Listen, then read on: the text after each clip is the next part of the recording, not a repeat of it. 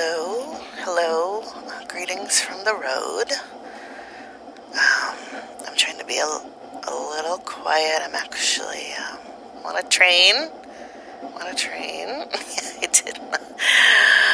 I did not start off on the train. I actually. Um, I borrowed a car and I started the trip in the car, and I, you know, it was going fine, but the last time I tried to take a road trip, which I, I love doing, I just I really do like to just get out and drive and drive and drive. And last time I did that, I just I had some kind of complicated car problems where you know I got stuck somewhere where I I couldn't get any phone service and I didn't have any money and I lost my phone and I had to borrow money and I had to like stay in a town and get it fixed and um, I just I just started to think about elements of that, uh, you know, and it just sort of, you know, once I kind of had planted this paranoia seed in, in my mind, I just kept thinking about like, God, this isn't even my car. Like before, it wasn't my car, I, you know, and like, and then yeah, I just, I was trying to enjoy the driving without having these, you know, kind of thoughts of just like, what if? So I ended up, and this this had been something that I planned on, but about a about a third of the way, um, about a third of the way up, um, I stopped and stayed with a friend of mine that I haven't talked to in a while. But I ended up just leaving the car there and getting on a train for the rest of the way. It's you know it's slow going, but um, I just want to be I, I just would like to be somewhat present when I get there and not be just completely scraped out by nerves. So that's what's happening, and who knows? Maybe it's dumb, but whatever. Um, but yeah, so like I'm on this train, and it's really, really late. I don't know. I guess I'll have to just record this and send it to you later. I don't think there's any way there's service here, but yeah, it's really, it's really dark, and uh, you know, just as as as the sun was setting, there was like just barely enough still to kind of see the landscape, and there was we were going we were going through some mountains, and it was like just you know I, I just was just astonished by these sort of like trees that were kind of growing out of the like over us. It seemed like just over us, you know, like out of this kind of the sides of these these cliffs, um, kind of like over the tracks almost. It was quite wild. Um, now things have kind of flattened out. I, I can't really, I can't see much, but uh, once in a while there'll be like some lights uh, from little towns out there. I was trying to actually get some sleep earlier, and there's this just weird. I don't know, like if anyone else is noticing this, but there is this man who I guess works on the train. I, I he and I get you know he just like you know walks through once in a while to to check things, and uh, you know I'm on I'm on the upper I'm on the upper. Um, floor. I'm sorry, getting a little punchy. I'm tired. I'm on the upper level, and there are these kind of like um, kind of narrow but very like very tall like stairs to get up to to get up to this level and this this man he like I haven't gotten a good look at him but he wears he wears like he, I think he's got just like a bunch of keys hanging off his belts it seems like he ex- he expends a great effort getting up the stairs to to this level because there's kind of like whenever he comes by there's this kind of like wheezing and then there's this like jangling of keys you know as he kind of moves down the aisle in the dark.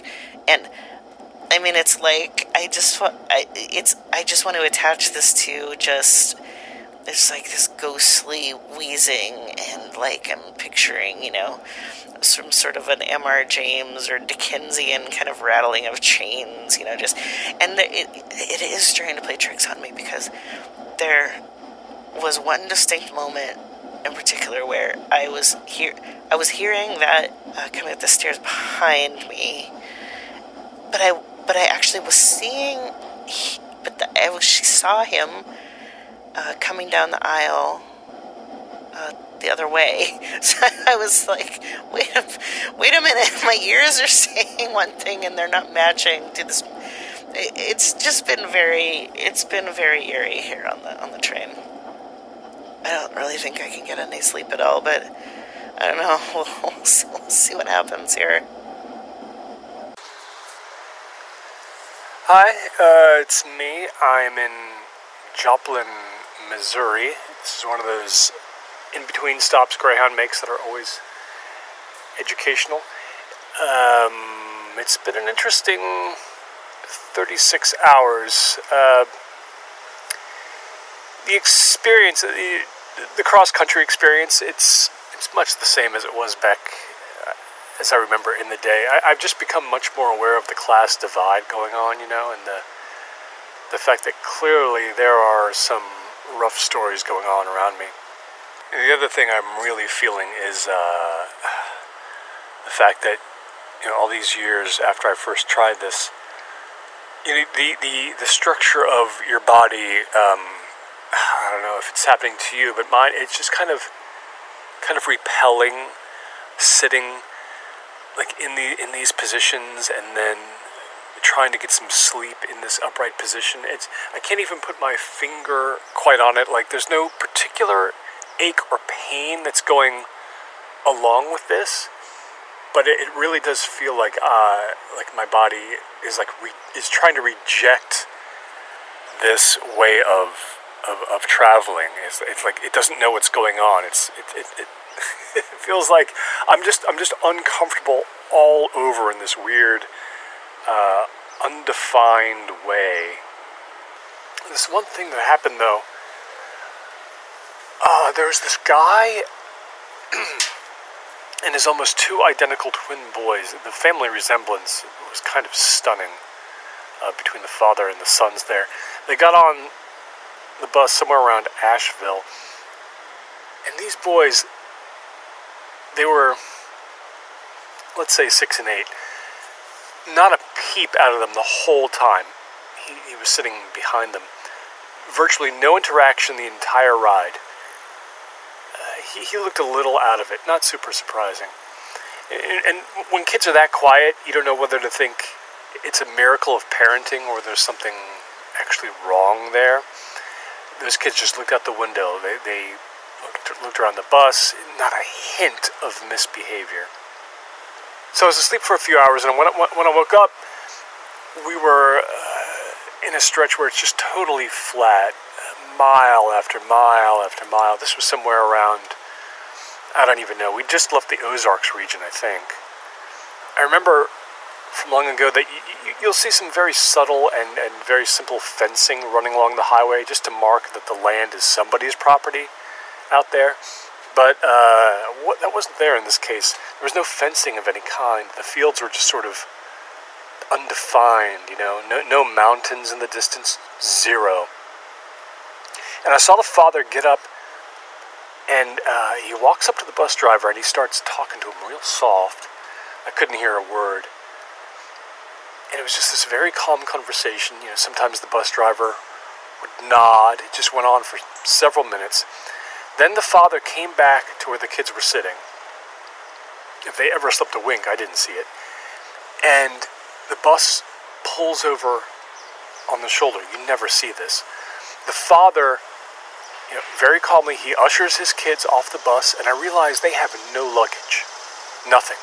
Been on the road for a whole day and the three of them start walking right off the shoulder and into this big open plain. There's no sign of any habitation anywhere.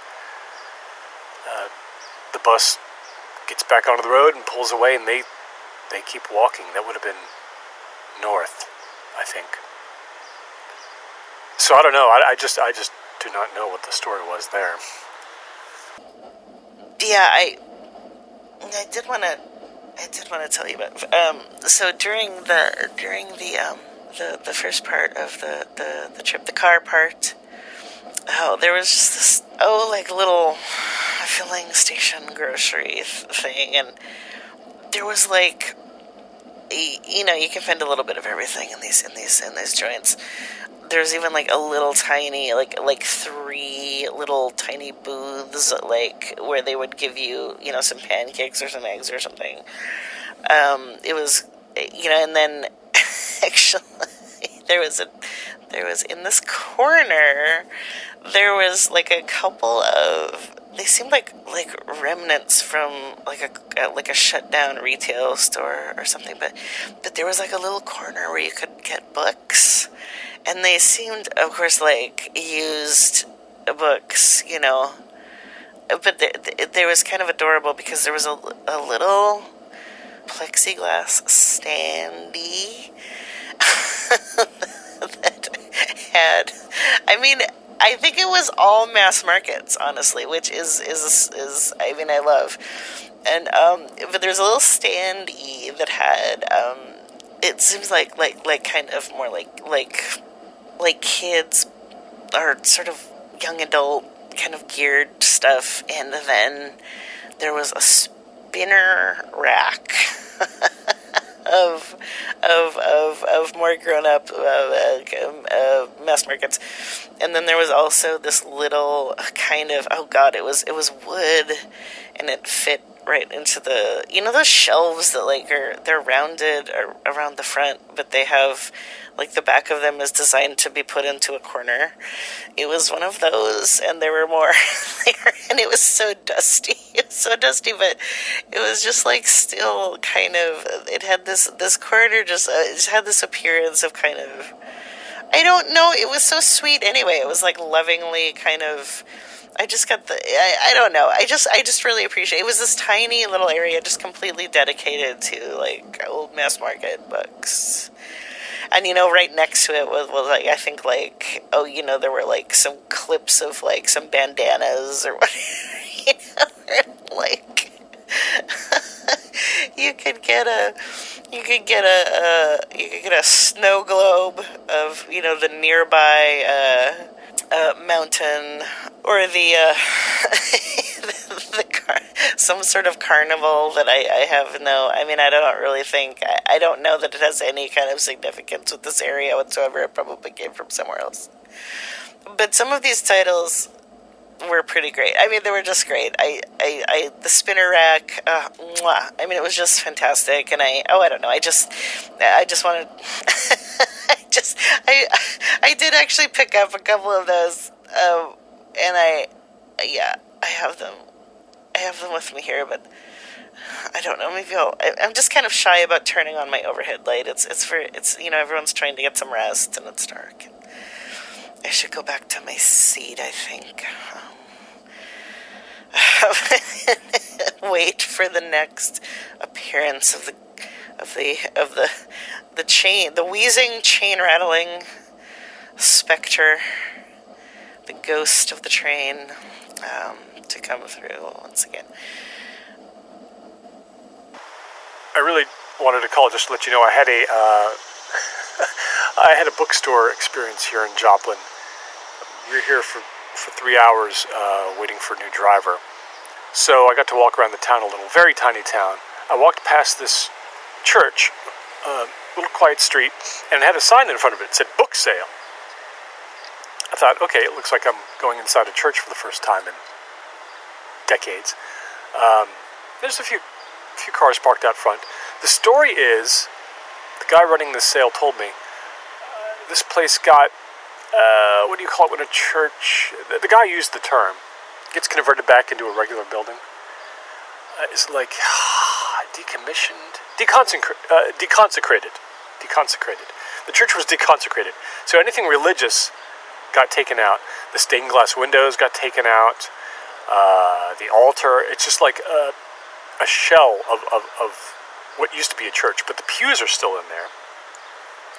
And I go in, and, and, and, and books are lined up along every pew, spine up. So as, as people lift them out to look at them, it gets messy pretty fast. But every single pew, left to right, is filled with used books, very cheap, And there's, you know, there's definitely a few people in there going through them. There's books uh, stacked against the walls, too, all the way up to your knees. There's no sections, it's just a big jumble. Uh, so I was poking through this for about 20 minutes. I didn't see anything too great. I, I did pick up a copy of something called uh, Good Dog, a horror anthology.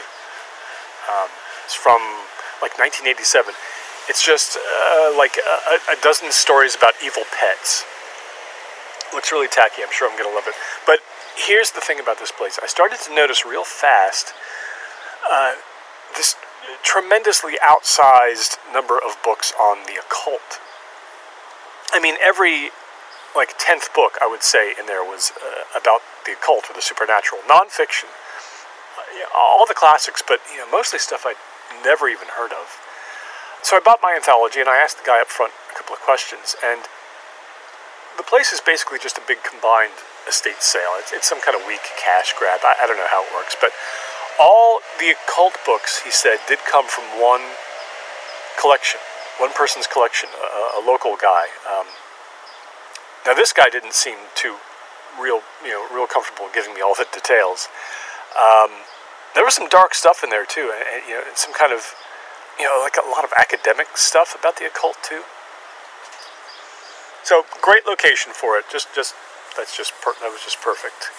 I really, I dug that. Uh, all right, so goodbye, Joplin. I gotta make sure I get back on the bus here. Um, I will be, uh, I, I, think in eastern Colorado by tomorrow. Um, yeah, so I, let me know if you have any kooky adventures. Um, otherwise, I will see you when I see you. All right, bye.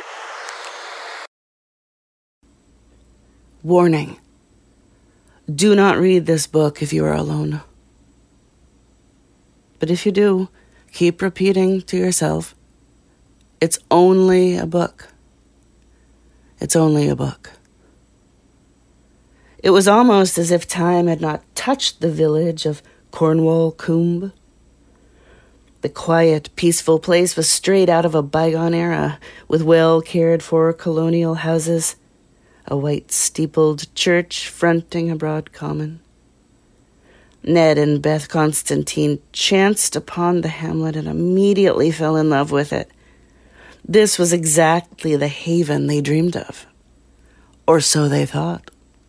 For Ned and his family, Cornwall Coombe was to become a place of ultimate horror.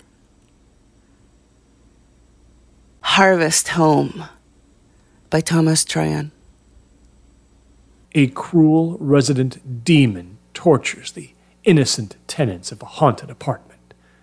Three separate stories, all with the same grisly ending, all happening in the same apartment. An apartment where Satan collects the rent. Whenever someone moves in, strange and bizarre things begin to happen. Forces possess those living in the apartment and hurl them towards demonic destruction. The only salvation is to get out before it's too late. But will the devilish landlord let any of his tenants break his lease of death? Satan Sublets by Jack Younger. Mike thinks he is clear about what happened to Louis, but he feels that the adults around him are not. No matter how Mike tries to stop them, they continue to remember things differently from what they really were. Loyalty, loss, compromise, and tragedy permeate this unusual story. As tensions mount and the mystery deepens about what really happened to Louis. The Good Greenwood by Eric Roden. The strange new beetles look like exquisite jewels, covered with emerald and yellow markings, but utterly murderous. Accompanying them are something even more terrifying gigantic worms that turn pink after feasting on human blood. These lethal allies now converge in devastation and massacre of a terrified city, and no one in London can escape their horrendous onslaught. Bloodworm by John Halkin. Matthew, they thought, was just going through a phase of talking to himself. And like many parents, they waited for him to get over it. But it started to get worse, not better. Matthew's conversations with himself grew more and more intense. It was like listening to one end of a telephone conversation while someone argued, cajoled, and reasoned with another person you couldn't hear. Then Matthew started doing things he couldn't do before, like counting and binary code mathematics. So he told them about Chocky, the person who lived inside his head. Chocky by John Wyndham. Dyke Mellis hated the world with a passion. He was just waiting for a chance to strike back at the people who had ripped away his manhood and crippled his body. And then, that fateful day when Malpelo Island split open and the creatures emerged, his chance came. A bloodier and more terrible chance than he had ever dreamed of. But as his dreadful plan began to work, and his monstrous legion of bloodthirsty giants wreaked their terror, he was faced with a new horror. Would they destroy him before they reached his enemies? Eat Them Alive by Pierce Nace. Something is there, there on the stair. Coming down, coming down, stepping with care. Coming down, coming down, slinkety sly. Something is coming and wants to get by. Spooky Rhymes and Riddles by Lilian Moore. The affair of the painted skull started on March 24th.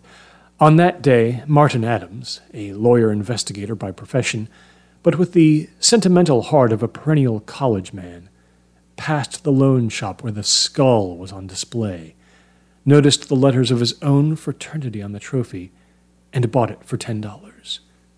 At once things began to happen. Martin was held up and then slugged. The skull, after revealing the fingerprints of a gangster supposedly dead for years, disappeared.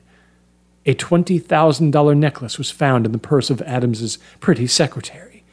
And as if things weren't looking black enough for Martin, the skull turned up again in the drawer of a murdered man's desk.